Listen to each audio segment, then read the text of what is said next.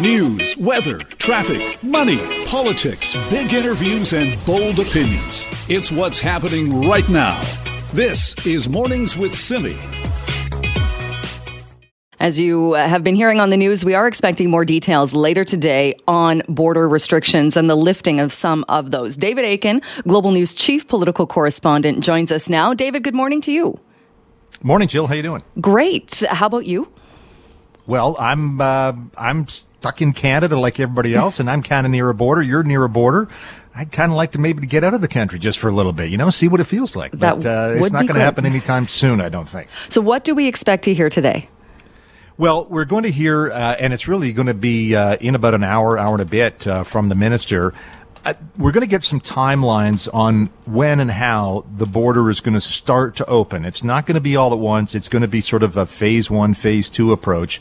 We do know that the land border with the United States, the restrictions currently in place there, they're going to remain there at least until July the 21st. And of course, uh, all non-essential travel is, uh, is is discouraged or forbidden. It's just essential travelers that are able to cross the land border right now, and that's going to be in place till July 21st.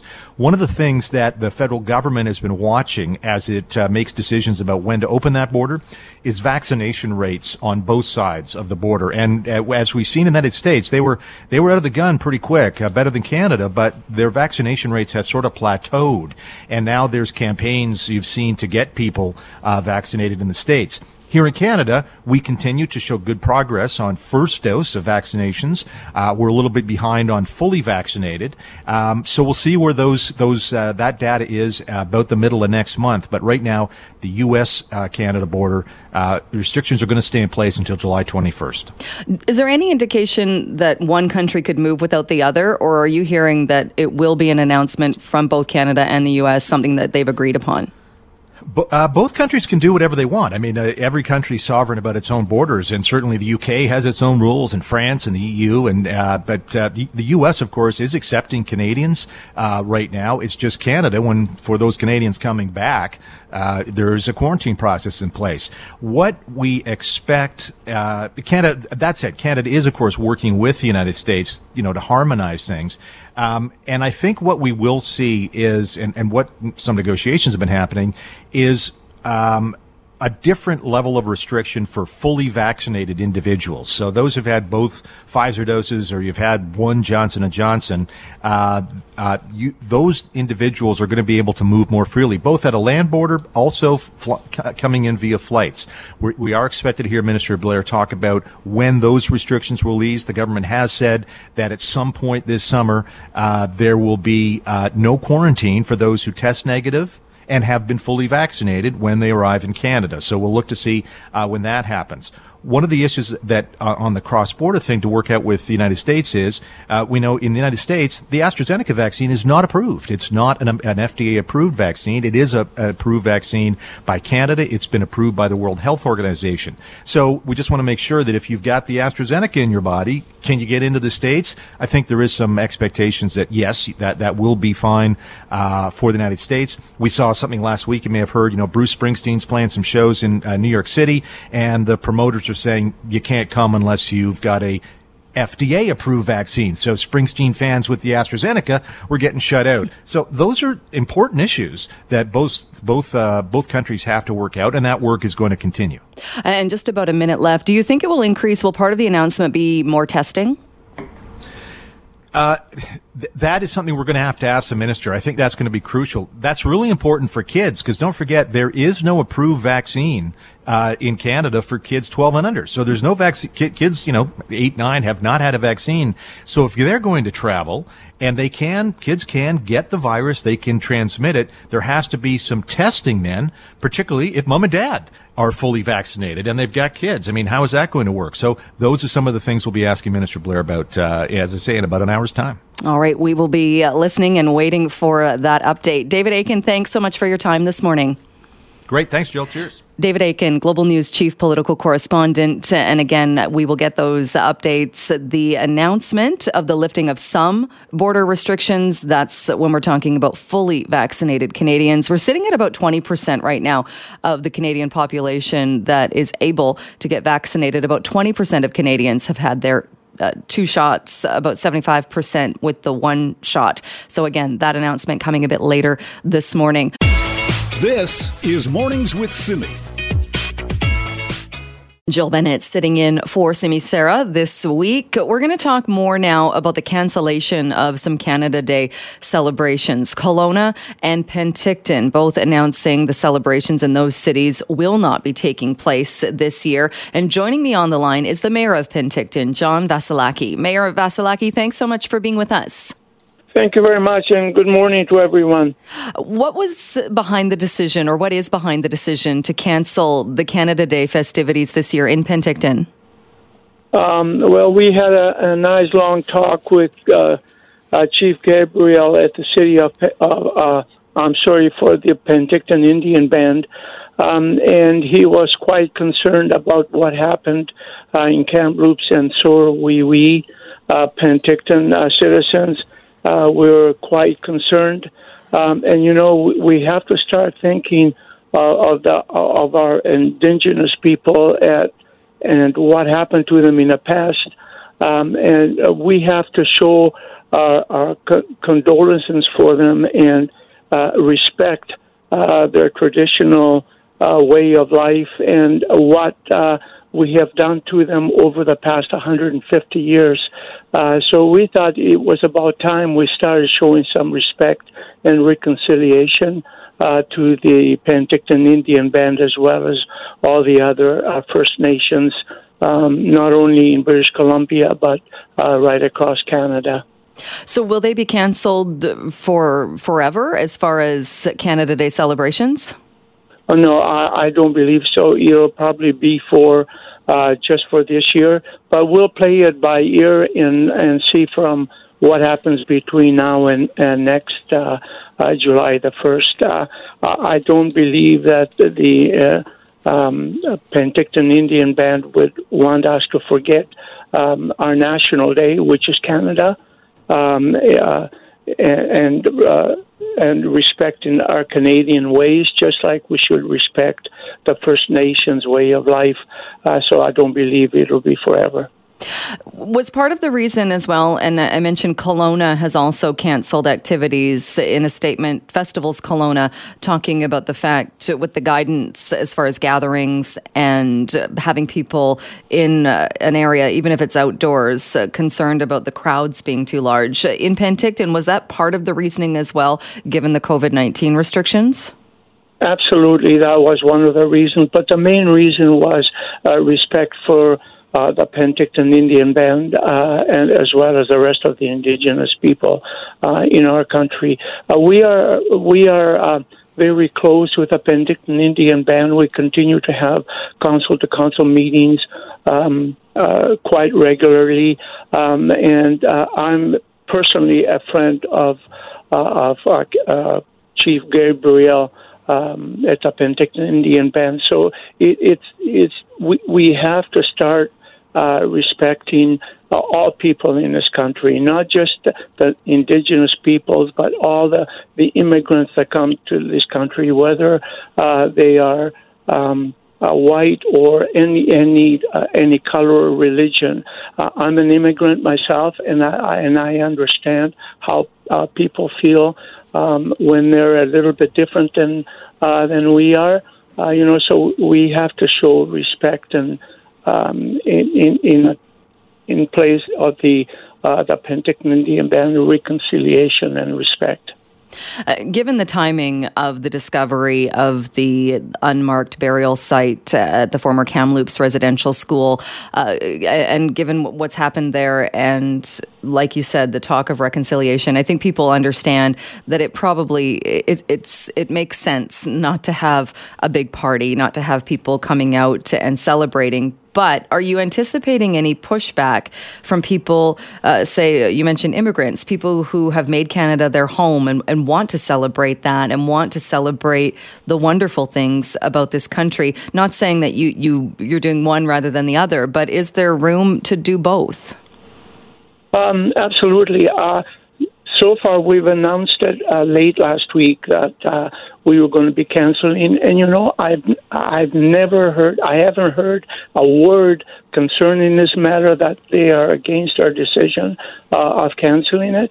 You know, most people understand uh, about this this kind of things and how we have to uh, to show that we care um, and because they had problems in, in their own countries, and in most cases, that's why they left their own homeland uh, to come to our country. Uh, they wanted to find a better life uh, that they couldn't have uh, in in their own. So um, you know, it's it's they understand and they respect and they know where. Uh, where we're coming from. So uh, I just hope there isn't going to be any so far um, I haven't heard anything. And you know, if people are unhappy uh, about anything, the first person they call is a mayor. and and we, I personally haven't heard anything, whether it's on, uh, by email or by telephone call, concerning this matter. You, you, mentioned too that you've been talking with Chief Gabriel with the Penticton Band. What do you think would be good? What should people do uh, rather than uh, not celebrate Canada Day. There won't be the organized celebrations. But when you talk about showing respect and reconciliation, is there guidance on what maybe uh, suggestions, what people could do, or what does that look like?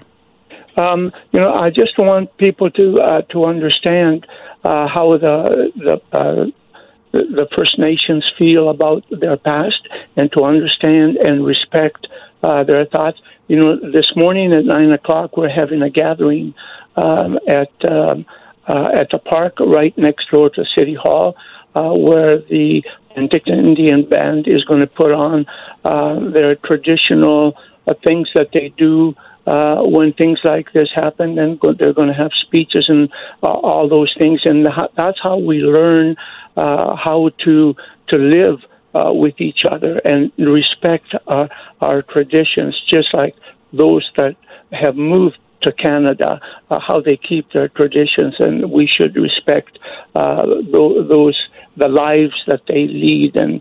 Uh, and and all those kinds of things. So that's what I want our public to do is to uh, remember uh, that the traditions of the native people, um, not only of Penticton, British Columbia, but uh, right across Canada, to to respect their way of life and and how they think and uh, and what happened to them in the past and how we should be trying, uh, like I said earlier, to to reconciliate with uh, with them and to make sure that from here on we live uh, live better lives and not ever happen what happened in the last 150 years to to the uh, native people of this country. All right, uh, Mayor Vassilaki, we'll leave it there. Thank you so much for joining us this morning. Thank you for having me. John, Have a wonderful day. You too. John Vassilaki is the mayor of Penticton. This is Mornings with Simi. Well, Delta police have been busy after a recent spike in the number of catalytic converter thefts. Seven thefts in just one day earlier this month. Joining me now is Cris Leykauf, Public Affairs Manager with Delta Police. Chris, thanks so much for being with us. Oh, you're welcome. Glad to be here. Thank you. So this is uh, seems like there's been an increase. How strange is it that you would see 7 of these thefts in one day? It's definitely a spike, but unfortunately, this has been an issue that's continued to plague not only Delta, but uh, residents and businesses across the region during the last few months and it has to do uh, with the salvage price of the metal that's uh, contained within the um, exhaust emission control uh, device, the catalytic converters. Are certain vehicles being targeted more than others? I'd say your larger vehicles, such as RVs, um, uh, commercial vehicles, also uh, SUVs and trucks, anything that thieves can easily slide under and uh, then uh, quickly saw off the catalytic converter. Uh, one of the incidents, uh, could, because people might be quite looking at this and thinking, okay, it's happening in the dark of night. People are targeting mm-hmm. maybe vehicles parked on, on deserted streets. Somebody at the mall in Tsawwassen in the middle of the day? Yes, that's right. It was quite a brazen theft. Uh, in that case, the vehicle owner actually uh, interrupted the theft uh, in progress. He noticed a uh, suspicious looking man who was holding a battery operated Sawzall standing next to his truck.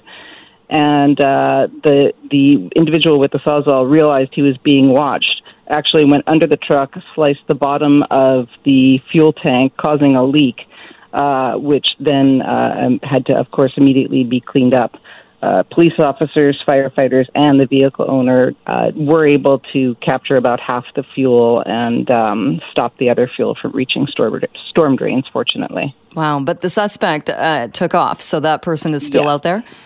Yes, that's correct. Do you think that is it the same person doing all of this, or do we have bands of catalytic converter thieves? Unfortunately, it is uh, more than one individual who is committing these thefts and sometimes they will target uh, different areas um, around the region. They might hit two or three vehicles in one area uh, within a, an hour period, even.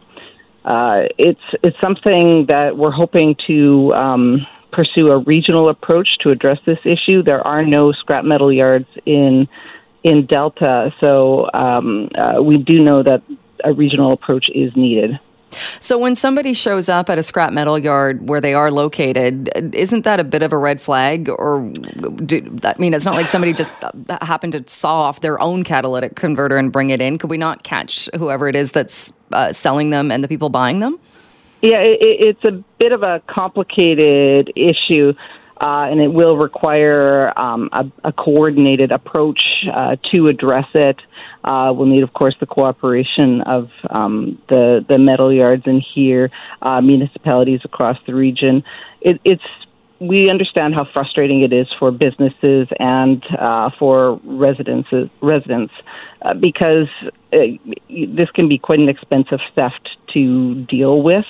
you know, you're looking at the replacement of this and in some cases, actually, now we're aware that individuals are purchasing these sliced off catal- catalytic converters potentially for resale. What can people do then to try and make it so their vehicle's not a target? Mm-hmm. Uh, well, one of the top things uh, we recommend is actually parking your vehicle in a garage.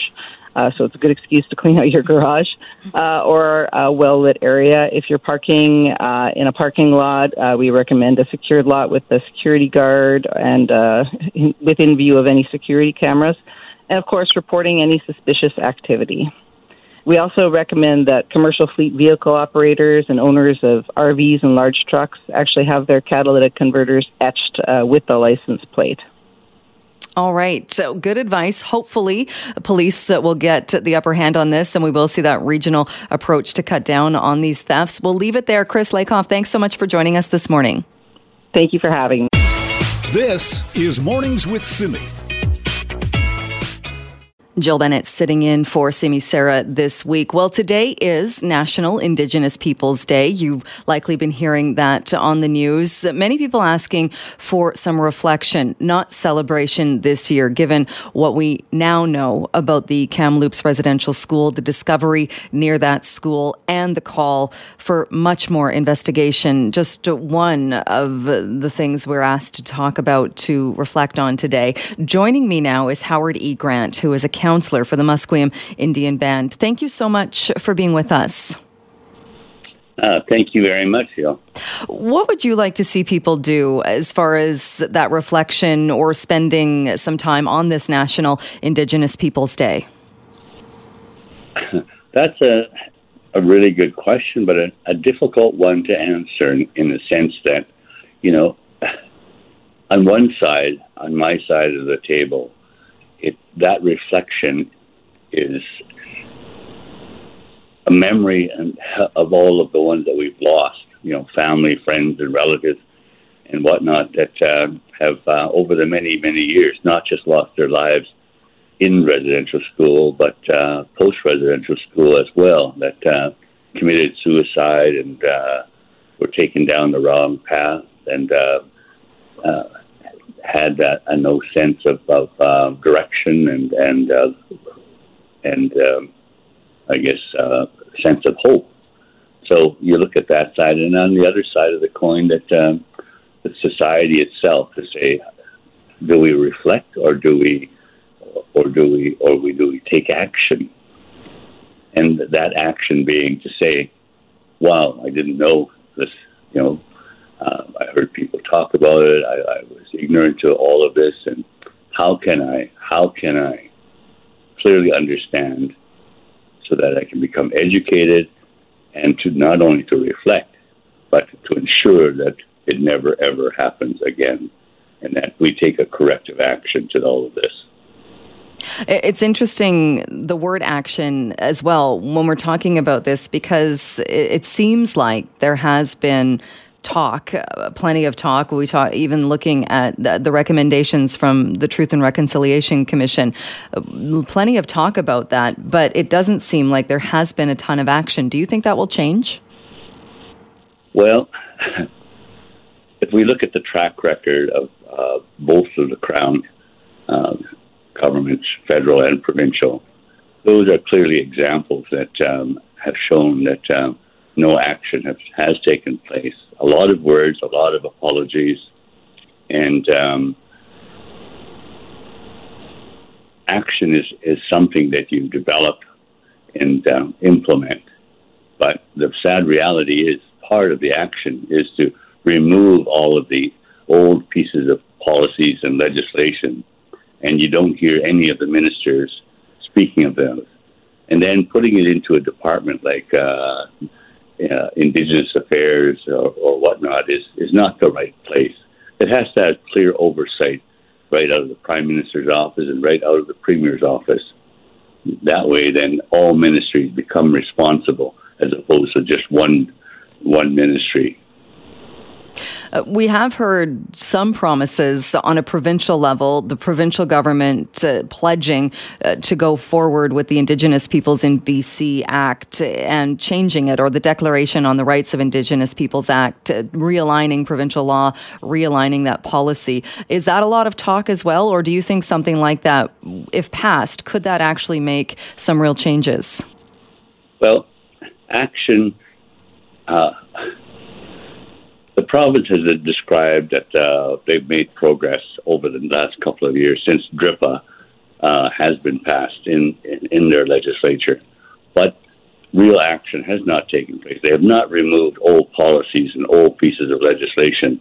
And when they start to develop new ones, always they're uh, they're put up against the old policy to say are they are they consistent and and uh, do they not harm and, and replace or, or damage the old policy, the old legislation? So, therefore, the first line of action should have been and could have been to remove, to, to, to put together a, a SWAT team to look at all pieces of policy and legislation and say which ones are offensive and which ones are should not have been in place because they were never uh, First Nations were never taken into account when they were being developed. So uh, they have to be removed first and foremost. Then you move on to develop those new policies in a more co- cohesive and co-development manner. And how much of it is policy and government, and how much as well is what we see and do in our lives day to day? And and I'm thinking about there are. Uh, uh, vigils planned. There are memorials that have taken place since the discovery at the Kamloops school, the former residential school site. Uh, uh, people talking about the fact mm-hmm. that it, it shouldn't come as a shock. I mean, it, it's beyond description, horrible, but shouldn't come as a shock given the history of BC. How much is it how much depends on people changing how we have that conversation or changing what we do day to day as opposed to government policy? Well, as I said earlier, that um, education is the most important tool. You know, you have to learn about what it is that you did wrong. You know, um, a lot of people say that's not me. That was I wasn't born. I wasn't there. Uh, I'm new to this country, and uh, therefore I was not part of it. But it's it continues in the sense that it's a domino effect over time. So therefore, you have to look at becoming educated. And then right now you have a young uh, bureaucratic structure.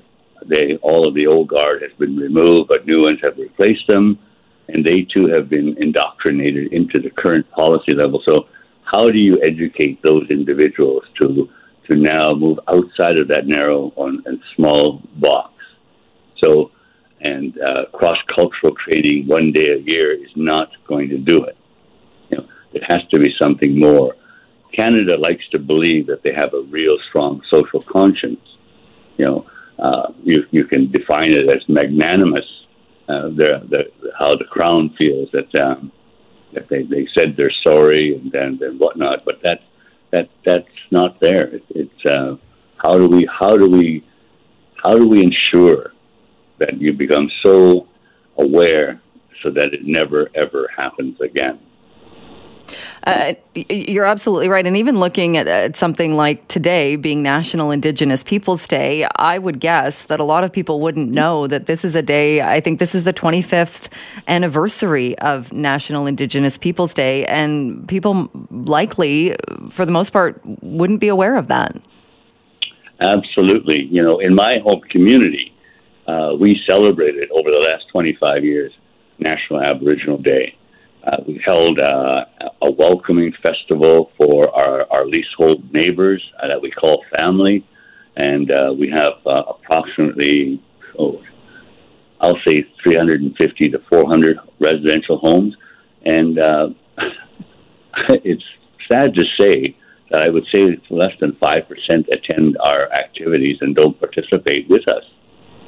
You know, hmm. and and it, and that's just a reflection in regards to uh, the city of Vancouver, uh, across Canada, um, and it's it's it's something that um, is is there, but it's not a national holiday. It's, it's a, a, a day that we celebrate and that we want to to say to the uneducated and to the um, the uh, non-indigenous population that um, we're here. You know, we're no longer in the museums. All right. Well, Howard, uh, we're right out of time, so we'll have to leave it there. But I do appreciate so much you coming on the program this morning. Thank you so much for your time today.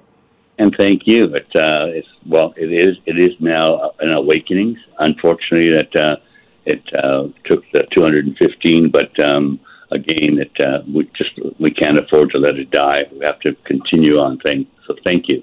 All right. That is Howard E. Grant, councillor for the Musqueam Indian Band. And my thanks again to Howard for joining us on the program. This is Mornings with Simi. All right, we're going to talk a little bit about the Skilled Trades Certification Program in BC, what it's going to look like. And joining me to chat about that is Andrew Mercier, Parliamentary Secretary for Skills Training. Good morning to you. Good morning. How are you? I'm very well. How about you? Uh, I'm a Habs fan, so I've had better days. All right. Well, that's a whole other topic right there. But uh, good on you for still being able to join the program and talk more about this this yeah. morning. Uh, we talked a bit when this was first announced. What exactly will this do? How is this going to have an impact on the various trades in BC? Well, so what we're doing is we've uh, we're unrolling a requirement for 10, 10 trades to have a skilled trade certification. So what that means is if you work in one of these ten trades and you're on a job site, you will either need to be a registered apprentice or journey person with the Industry Training Authority. And so the three groupings of trades are four mechanical, three electrical, and three automotive. And why we're doing this is because this province is facing a skilled trade shortage. In the next 10 years, we stand to have 73,000 people, or 73,000 job openings in the skilled trades, 55,800 of which are going to be created by um, retirements in the construction sector. So, what we want to make sure that we're doing is uh, increasing the prestige and value of the trades, getting folks into apprenticeships, recognizing the skills that they have, and building out the workforce so that we can face the problems uh, of you know the economy today, but also ten years from now. What about the issue that's been raised about the lack of training spaces and some in the industries saying that you need the, the spaces, that you can't become an apprentice if you're on a one year or a year and a half wait list to get into a program? Yeah, that's a good question. I'd say a few different things about that. So the first is uh, that um, we have selected these trades with an eye to an impact on the training system. so the you know from from our view and from all of the analysis that we've done, and we've got a business case posted on our website. The impacts on uh, spaces uh, is going to be negligible for these ten trades. Now that being said, we are about to do uh, a robust in, go through a robust engagement process that folks listening, tradespeople, employers. Uh, can go to our website, engage.gov.bc.ca backslash skilled trades, uh, and sign up for. Sign up for a roundtable or fill out a survey um, because we want to hear from you about this. But one, one key point I want to make here is that not everyone in the industry, in these trades, who's uncertified, will need to go back and do an apprenticeship. We have a robust challenge system uh, and we want to make sure that we have the supports in place for workers and employers during this transition. So I'd really encourage folks to uh, go to the website and sign up for engagement. Uh, isn't that something that should have been done before the announcement or before this program was put out there? Well, so what we've done is we had an 18 month stakeholder engagement process to select the 10 trades that we we're going to be looking at. Um, and we've we've gone through that. We've gone through that process. We took folks from across industry, from a whole variety of different viewpoints, sat them down, and looked at the trades that this makes the most sense for. But what I'd like to say is we're at the beginning of a process right now, not at the end of it. So we've got about uh, two years until implementation, and there'll be another year grace period before we go into compliance for this. So, so we're really at the beginning of the process, and this is the time where we want to hear from folks who are on the ground, who are working on the tools, who are listening to this right now at the job site. We want to hear from you about what we can do to make sure that you have the supports you need for this to be successful. Uh, so, what would that look like when you said that there's a robust process as far as challenging that not everybody who's already working that isn't ticketed, not everybody will have to go back into this program? What will that look like?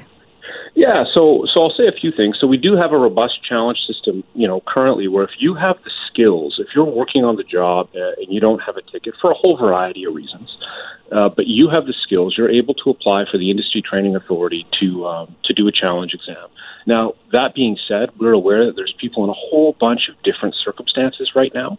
Uh, you know, there are folks that are, you know, maybe looking down the lens at retirement. There are new Canadians that have different types of backgrounds. And what we want to do is make sure that we speak to folks to make sure that they have the supports they need uh, so that we can transition effectively um, into this. Because there is a real advantage for acquiring skilled trade certification. There's a reason that nine out of 10 provinces in Canada have it, and that's that it encourages more folks into apprenticeships um, and encourages more young people uh, into the trade. But that being said, in terms of issues of transition, we've got the ability to be flexible, and we want to talk to people on the ground about what that looks like. Uh, but we've been hearing from people on the ground, and again, going back to the issue of training spaces, saying that there is a lack of training spaces. So, why doesn't this include increasing the number of training spaces as well? Well, so so right now we're talking about the requirement for the uh, for the certification our training spaces are at a utilization rate of about 90% across the province. Now, the 10 trades that we've selected are a microcosm of the trades training system. We're not doing all the trades. There's 97 trades in British Columbia that are regulated by the Industry Training Authority. We're looking at 10.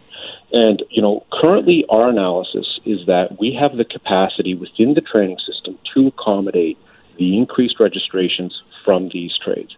Now, that being said, like I said before, we're at the beginning of the process.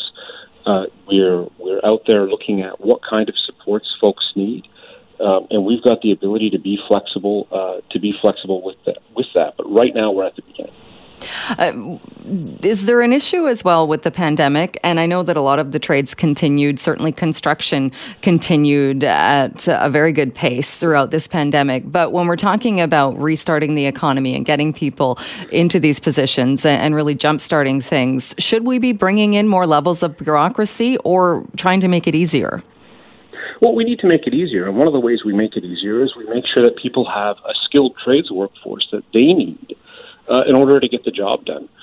And you know, the last government uh, removed the requirement for skilled trade certification, shut down uh, the old ITAC, the Industry Training and Apprenticeship Commission, uh, and laid off all the apprentice advisors. We're re- we're building that out. We're looking at we're looking at restoring these requirements, bringing uh, value and prestige back to the trades um, through skilled trade certification and through these requirements to make sure that folks have the workers that they need. I mean, the, at the end of the day, the goal here is red seals, not red tape. So if you're an employer or you're a contractor of anyone in these trades, uh, in the uh, you know mechanical gas fitter, steam fitter, pipe fitter, refrigeration, air conditioning mechanic, sheet metal worker, electrical workers, or in the automotive sector, we want to hear from you, and we want to hear from you about what supports we can create to help make this a success. Uh, so, and what was the decision process, or why were only ten of the ninety-seven trades uh, decided chosen to be part of this? So we had a uh, a robust stakeholder process that lasted about 18 months and went throughout the pandemic as well. It started before that with uh, 16 industry organizations from across the province. And they sat down and they had the hard conversations and a difficult look at the at all of the different different trades to look at what would benefit which trades would benefit the most from this program. And they looked at labor market need, they looked at the importance to uh, to economic development in this uh, in this province, and they also looked at looming shortages in those workforces to determine uh, what the 10 initial trades will be. Now, that being said, once these trades are implemented, uh, we will be introducing a process for industry to come to the table and to request uh, certification of additional trades where it makes sense. All right. Well, we'll leave it there for today. Andrew Mercier, thanks so much for joining us, uh, for bringing us up to speed on this. Thanks a lot and go Habs go.